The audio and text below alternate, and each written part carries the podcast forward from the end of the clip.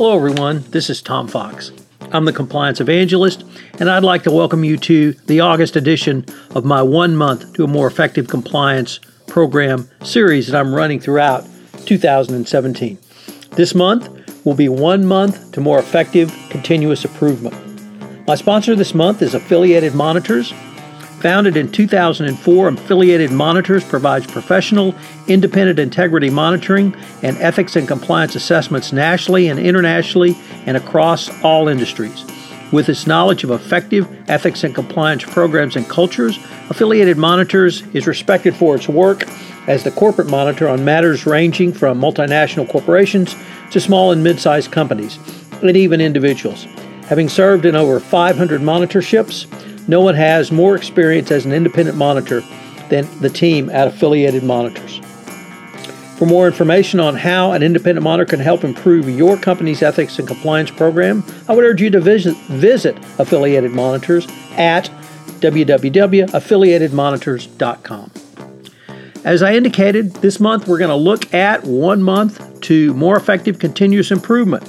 We're going to consider auditing and monitoring, the different types of audit, auditing that you can do from third party auditing, supply chain, data risk auditing, auditing, culture auditing, for auditing against fraud. We're going to talk about control testing. We're going to look at continuous improvement through the use of big data.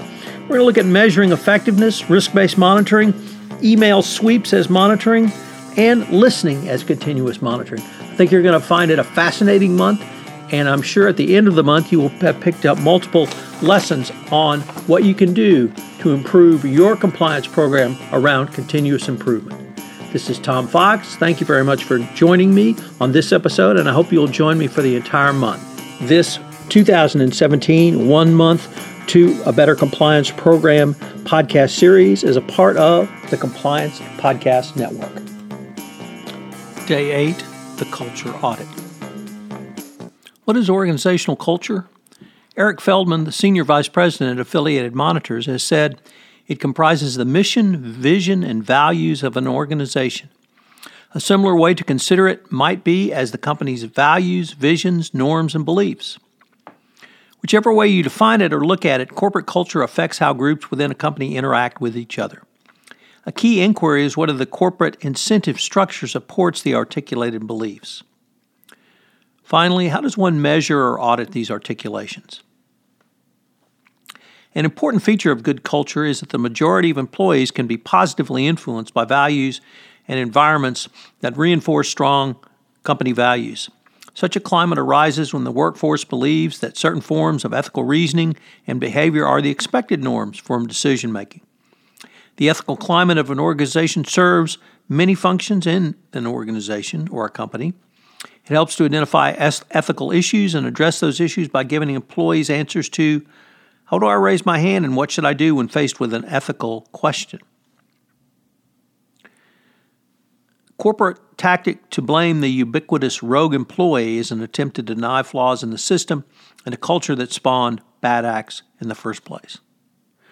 Chuck Boettcher, the general counsel of Waste Management, has said a compliance program should be designed to make it easy to do the right thing and wrong to do hard to do the wrong thing.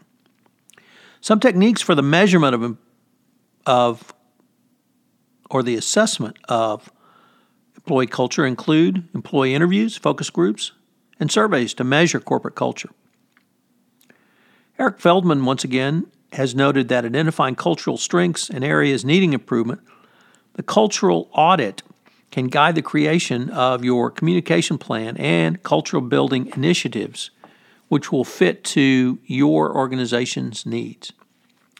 In many cases, an effective strategy may be to target weak spots while simultaneous, simultaneously solidifying the overall message to positive values already shared by your company. It's important to understand that corporate culture m- will not be uniform across geographies, functional areas, or even operating systems. But it can be useful in comparing results across your organization. So, what are some of the things you can measure in a culture audit? Well, number one is operational pressures. How much is put on the individual employees to make their numbers? Obviously, this can greatly influence a company's culture, and you have to take a look at it to make sure you're on right on the right track. If you think back to the Wells Fargo uh, case, turned out that Wells Fargo had uh, done numerous surveys where the operational pressure to meet the eight is great number was literally overwhelming. In another example, I often use the story of the apocryphal country manager in the uh, east, far eastern country who is alleged to have said, If I violate the code of conduct, I may or may not be caught. If I violate the code of conduct and am caught, I may or may not be disciplined. If I miss my numbers for two quarters, I'll be fired. Well, that's truly operational pressure. And that country manager never missed his numbers. So, any company that manages their culture through a culture audit really needs to consider the operational pressures. Two, what's the culture around retaliation? Because this is the highest indicator of um, workplace misconduct is really the fear of retaliations and where employees feel when raising such issues. It can also be a proxy for other problematic cultural factors, such as specific or even general distrust of management.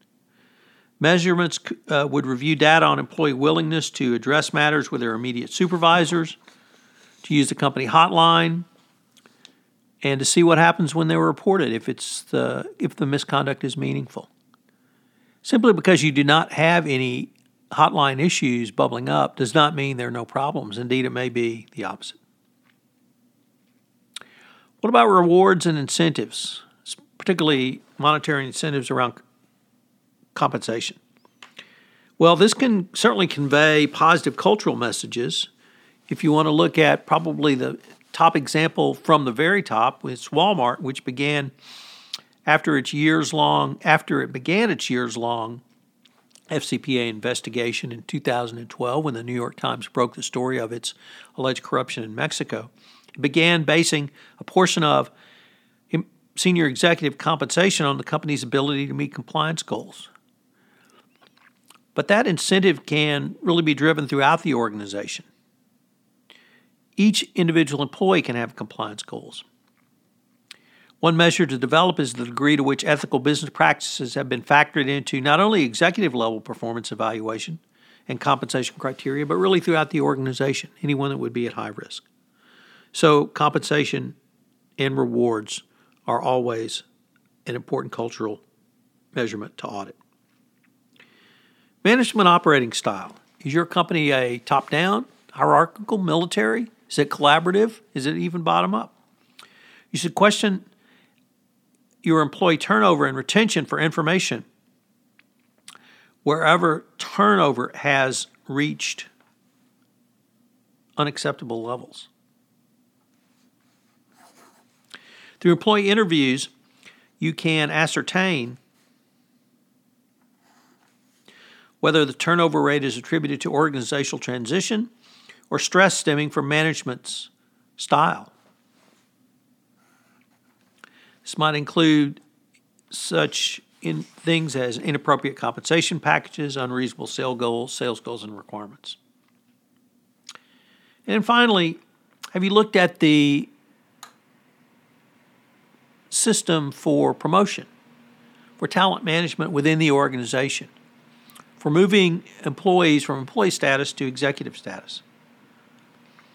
A company can actively recruit new hires based on cultural consistency, desired behaviors and reinforce those when people join the company.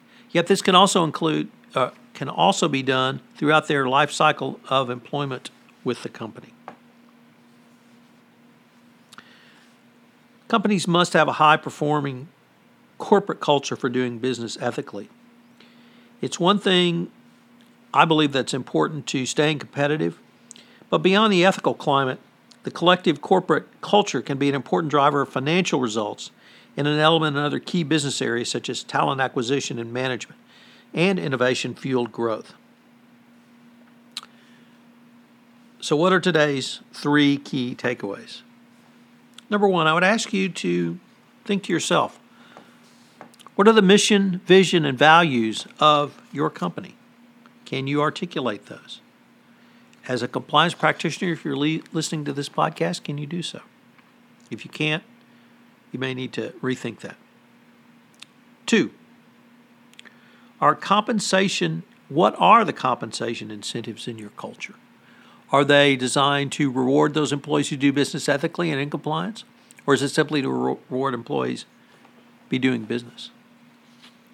And finally, never forget the great line by David Mamet from Glengarry Glen Ross. Always be closing. If you're always closing, what's the pressure on your sales team? So, how much pressure is on your sales team to do business as opposed to doing business ethically? This is Tom Fox. I hope you have enjoyed today's episode of One Month to More Effective and Continuous Impro- Improvement, and I hope you'll join me tomorrow for day nine. This is Tom Fox again. I'd like to thank you for listening to this episode of One Month to More Effective Continuous Improvement in your compliance program. If you have listened to this podcast on iTunes, please rate this podcast. It was a help in our rankings and also get the word out about the only daily podcast to help you improve your compliance program. If you have any questions, you can email me at tfox at tfoxlaw.com. This is Tom Fox. I'm the compliance evangelist, and you've been listening to one month of more effective continuous improvement from the Compliance Podcast Network.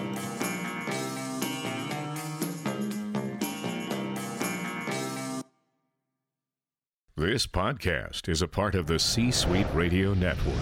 For more top business podcasts, visit c-suiteradio.com.